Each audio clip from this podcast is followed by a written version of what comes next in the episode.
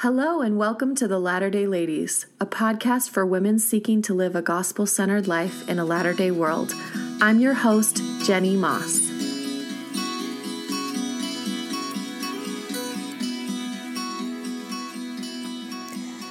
Hello, everybody.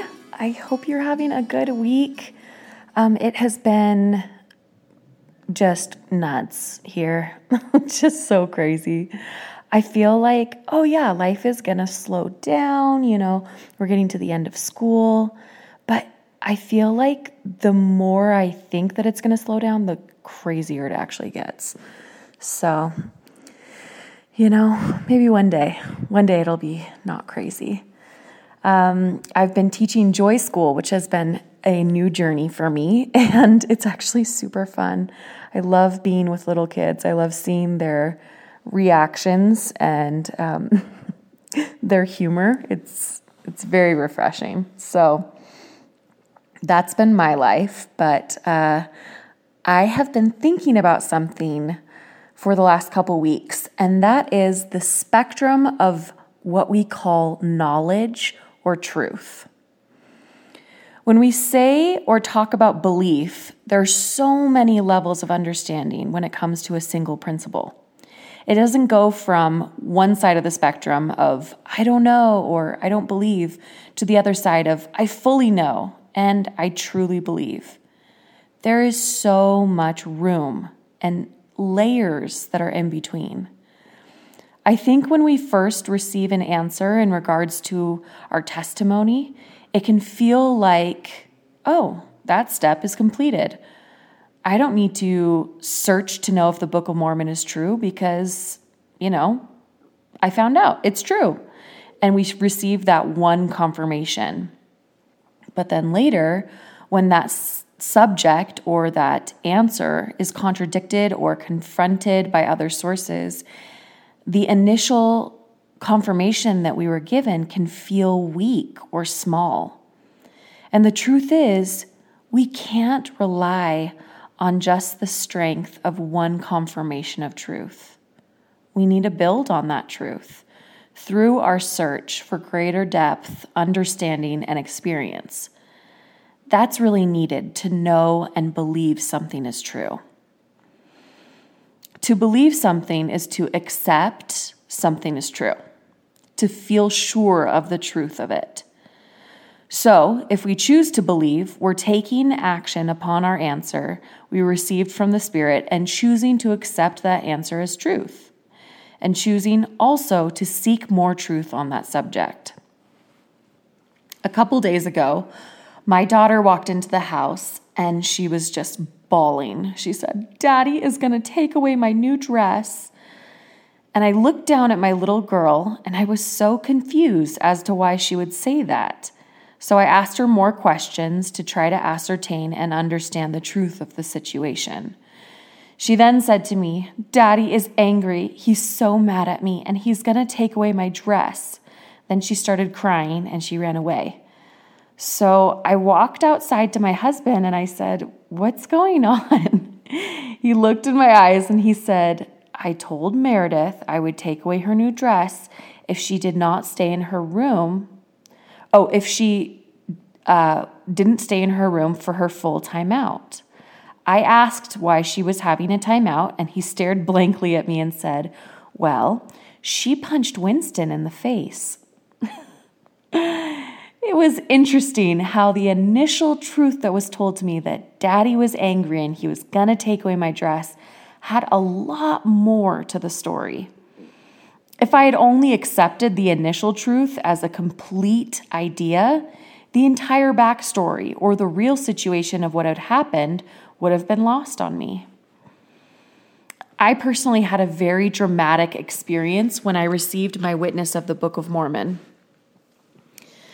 My work and understanding of the miracle of the Book of Mormon was just getting started when I received that initial confirmation. It was my responsibility and my opportunity to read and test the knowledge within the book to see my faith grow, not only in the entirety of the text, but in the individual principles that it taught. It's taken me a lot of time to round out my initial answer of the truthfulness of the book. 16 years of reading and experimenting on the doctrines taught therein. I know that I have much more progress to go to understand the truth inside of the Book of Mormon, and honestly, I'm really excited for the further knowledge that's out there. We can't expect the initial confirmation of a truth to hold up against a lifetime of trial and opposition. It's not intended to. We have to keep building to have spiritual resilience in each area of belief. It's like what Neil Andersen said when he talked about the spiritual whirlwinds. He chronicles the experience of a young sapling needing to extend out the roots and build the trunk as it is blown around in a fierce wind. If the tree does not extend its roots and fortify its trunk, it will get uprooted by the force of nature. It's important to plant our seeds and trees of faith, but essential to do the daily maintenance for the growth to happen with them. We don't want our spiritual plants and trees to turn out like the plants that I've been given the last couple months since I moved to my new house. Every single one of them have died because of lack of water, attention, and general care. And also the fact that I'm just not a good gardener. I was talking with my husband about how I didn't expect my life to turn out the way that it has. I anticipated a lot less noise from my children a lot more Baywatch type running for me. And honestly, I thought that it wasn't absurd to expect a perfectly spotless house with endless healthy snacks and a bright and chipper mom that just always loves to serve. I did not anticipate the cancer or depression or days of trying to get into the shower and just not having enough time to do it. My husband said back to me, Well, of course you didn't expect your life to be this way. People don't dream of having trials, they dream of happy and fun things. I laughed and I thought about how true that is. Of course, I didn't dream that one day my baby would have a blowout on me at church, the Sunday I'm supposed to teach, and that I wouldn't have a diaper, and that I would have a weird green stain on my dress while I was teaching the women of the ward. What person would dream of that? no one. We don't, and maybe we can't anticipate the trials that will come to us. This is one of the reasons why I think it's so important to not only align our will with God in regards to prayer, but also to align our will with God to know what to focus our studies on. He can and will inspire us to know what to study so we can be spiritually fortified for the whirlwinds that will come. Elder Andersen said, How do you prepare for your whirlwinds? Remember, it is upon the rock of our Redeemer, who is Christ, the Son of God, that ye must build your foundation, that when the devil shall send forth his mighty winds, his shafts in the whirlwinds, and when all hail and his mighty storm shall beat upon you, it shall have no power to drag you down because of the rock upon which ye are built. This is your safety in the whirlwind. End quote.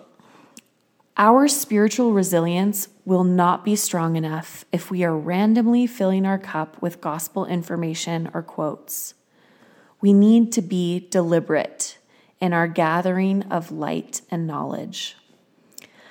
I have found that supplementing what I'm learning from Come Follow Me has been crucial to surviving the last couple months. To be honest, my spirit has been exhausted.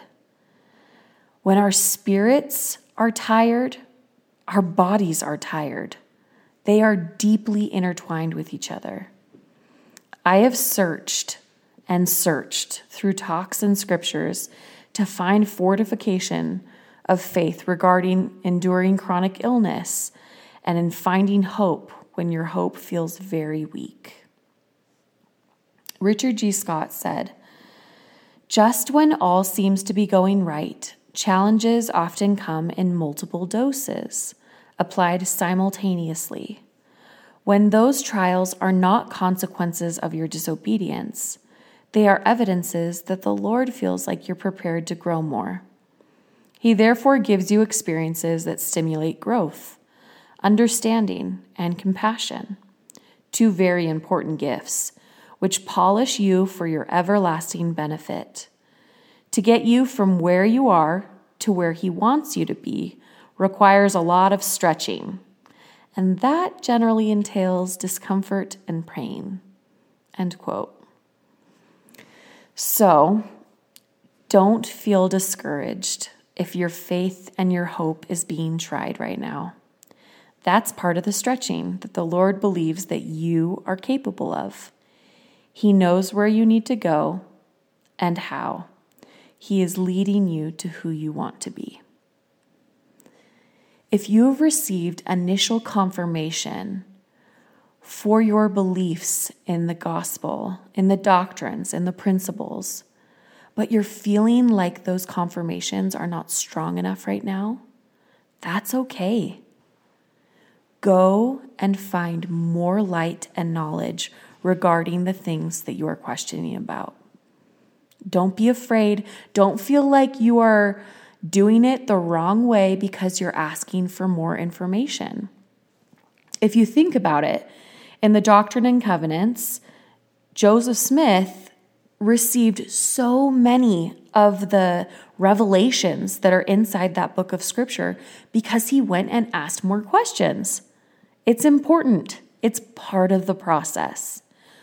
But don't be afraid to go forward and do the searching. I believe that we can take our initial confirmation of the truths of the gospel and not only build upon them, but make them flourish. Make them what my plants in my house never will be. We can make them thriving and living within us so that when we have our spiritual whirlwinds, they won't uproot us because our roots will be deep our trunks will be thick.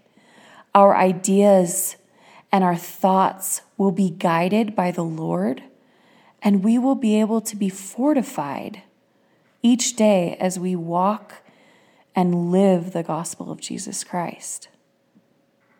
I know that it's hard. I really do. That was my stomach. I really do know that it's hard.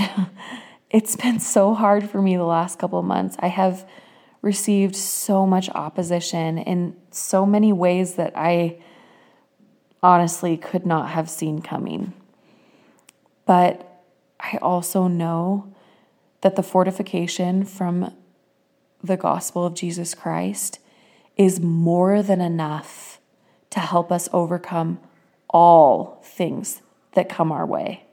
Every whirlwind, every single thing that we come up against we are capable of overcoming with the gospel of Jesus Christ, with the truth that we have access to and that we can have told to us through the Spirit of God and confirmed to us. Not only do we learn by the Spirit, but we can have confirmation by the Spirit to know that the things are right if you have areas where you feel like your belief needs work, that is okay. That's why you're here. Just have faith in the process and know that you have everything that you stand in need of within the gospel of Jesus Christ. I love you. I hope you have an incredible week and take care.